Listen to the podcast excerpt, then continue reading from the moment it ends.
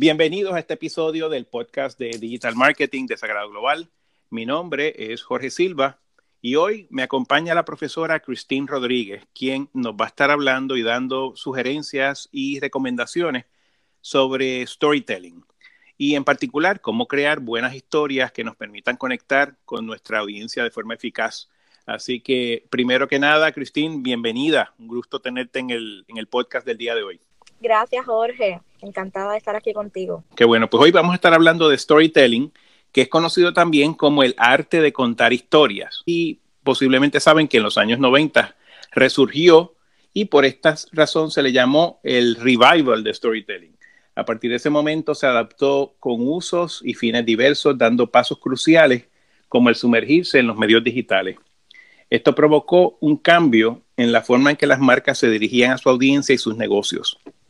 Se pasó de construir un discurso en torno a la marca a hablar de aquello que interesa a la audiencia.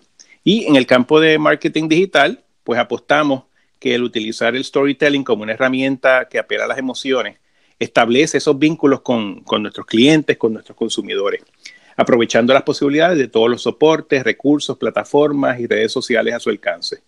Así que teniendo todo esto en mente y la importancia que tiene el storytelling para nosotros los que hacemos mercadeo digital, me encantaría, Christine, que nos des tus recomendaciones o tips de cómo ejecutar un storytelling efectivo en las plataformas digitales. Claro, Jorge.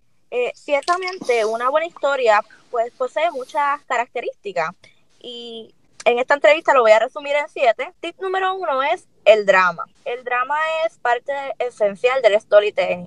¿Pero por qué? Bueno, las historias necesitan una dinámica emocional y también un desarrollo un tanto dramático. En el nivel más amplio es la chispa que anima todas las formas creativas del mercadeo. En otras palabras, una historia necesita conflicto y solución. Más que cualquier otra cosa, el storytelling lo que busca es conectar con las personas. Es más, debe tratarse de las personas, de sus sueños, de sus deseos, de sus problemas y también de sus pasiones. O sea que siempre debemos tener un conflicto al cual la historia va a llegar a una conclusión o a una solución. Ese es el primer tip. Correcto. O un sueño, un deseo, para base de eso se vaya desarrollando. Muy bien. El tip número 2 es la familiaridad. Y ¿verdad? La palabra lo dice, mientras más familiar una historia se sienta, más poderosa va a ser. No debemos narrar historias aisladas. ¿Por qué? Porque nuestra audiencia evalúa las nuevas narraciones comparándolas con todas esas historias que ellos han escuchado anteriormente. Si a ellos les parece que no es familiar o que es algo muy extraño, probablemente no van a conectar de la manera en que nosotros queremos. ¿Y la tercera recomendación? En ese caso es la simplicidad.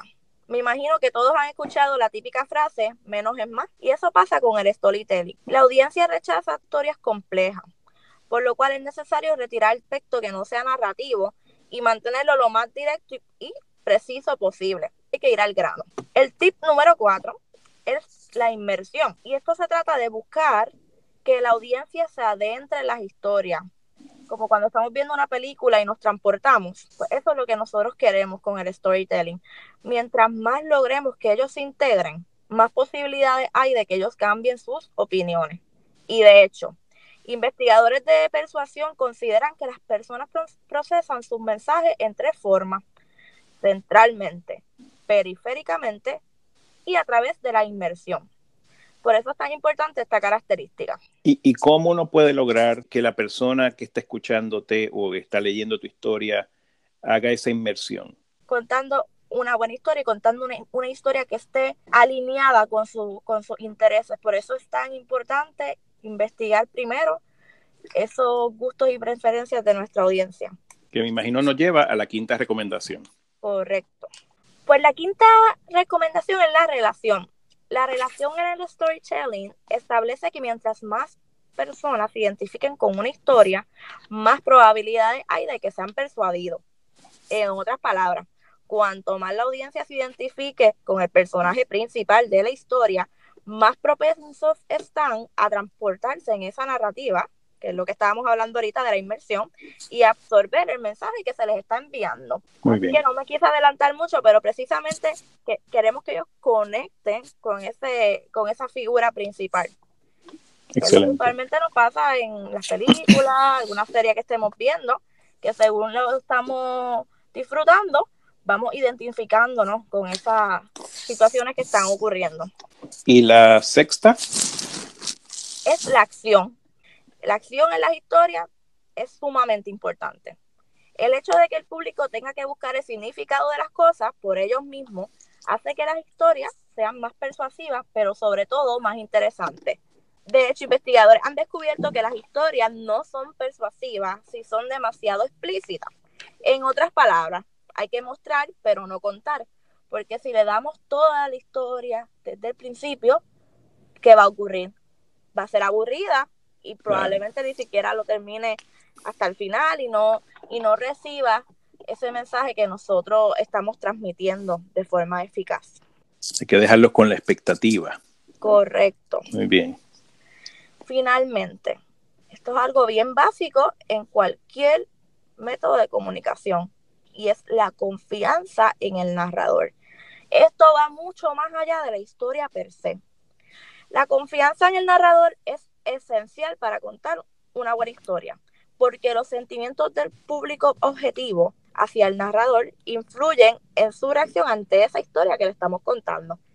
Esto significa que los esfuerzos de las marcas en storytelling son determinados en su equidad existente, es decir, lo que ellos representan como marca, o sea que no necesariamente tiene que ver con lo que están haciendo en ese momento. Cuando una marca narra una historia, el engagement del público dependerá de cuánto confían en dicha marca, lo cual probablemente tenga que ver con actividades publicitarias pasadas. Por eso es tan importante confiar en el narrador, pero sobre todo que nuestra audiencia confíe en nuestra marca, negocio. Perfecto. ¿Y tienes algún ejemplo que nos puedas dar de estas recomendaciones, estos tips traídos a la realidad? Pues sí. Hay unas marcas que se destacan definitivamente porque utilizan el storytelling con mucha frecuencia. Uno de estos casos es Nike. Si ustedes ven su contenido en sus plataformas digitales, ellos lo que acostumbran a hacer es humanizar la marca, compartiendo historias de personas comunes como tú y como yo a través de estas plataformas. No obstante, en el 2019 ellos han migrado a Instagram. Y entonces ellos hacían su contenido de storytelling en Facebook, pero entonces cambian de plataforma. Entonces, así fue como surgió su nueva campaña Lucha por tus sueños. Su próxima serie de perfiles de atleta de estilo documental en AGTV. Instagram TV, correcto. Correcto. Es una aplicación de video independiente, pero que es propiedad de Instagram. Permite entonces que tengamos videos más largos en comparación con los que usualmente compartimos. Así que Nike es un excelente ejemplo de lo que es el storytelling. Por igual les recomiendo la marca Toyota. Son excelentes también. Exhorto también a que revisen Google. Ellos hacen muy buenos anuncios de storytelling y los tienen en sus diferentes plataformas digitales. Pueden inclusive entrar a YouTube y ahí van a poder disfrutar de estos anuncios que definitivamente desde que usted lo vea va a ver esa continuidad que determina que es una buena historia. Y adelanto, Christine, para nuestra audiencia, que todo lo que se ha hablado aquí, nosotros tomamos notas y esas notas las pueden encontrar en nuestra página web, que es global.sagrado.edu, particularmente yendo al menú de blog y podcast. Ahí van a encontrar todas las notas de este episodio, incluyendo un enlace a alguno de los videos que mencionó Christine, como el de Google, que me parece que es fabuloso en términos de storytelling. Christine, te agradecemos muchísimo la oportunidad que nos das de compartir estas sugerencias, estas recomendaciones. Entiendo que vas a estar dando un curso en Sagrado Global próximamente. ¿Nos puedes hablar un poquito de ese curso que vas a estar ofreciendo? Vamos a estar abarcando sobre muchísimos temas, incluyendo por supuesto el storytelling. Vamos a estar conversando sobre marketing de contenido, páginas web, inclusive sobre podcast, mercadeo de influencers. Así que va a ser un curso bien amplio, pero también bien dinámico, donde nuestros estudiantes van a poder aprender muchísimo sobre todas estas nuevas tendencias. Claro, y este es el que llamamos un curso medular para el certificado profesional, es decir, es uno de los cursos introductorios para aquellos de ustedes que deseen certificarse profesionalmente en el campo de digital marketing. Así que con eso nuevamente, Christine, te agradecemos muchísimo tus comentarios, tus sugerencias. Esperamos verte pronto en Sagrado Global y un fuerte abrazo. Gracias, Jorge. Un abrazo para ti también. Gracias.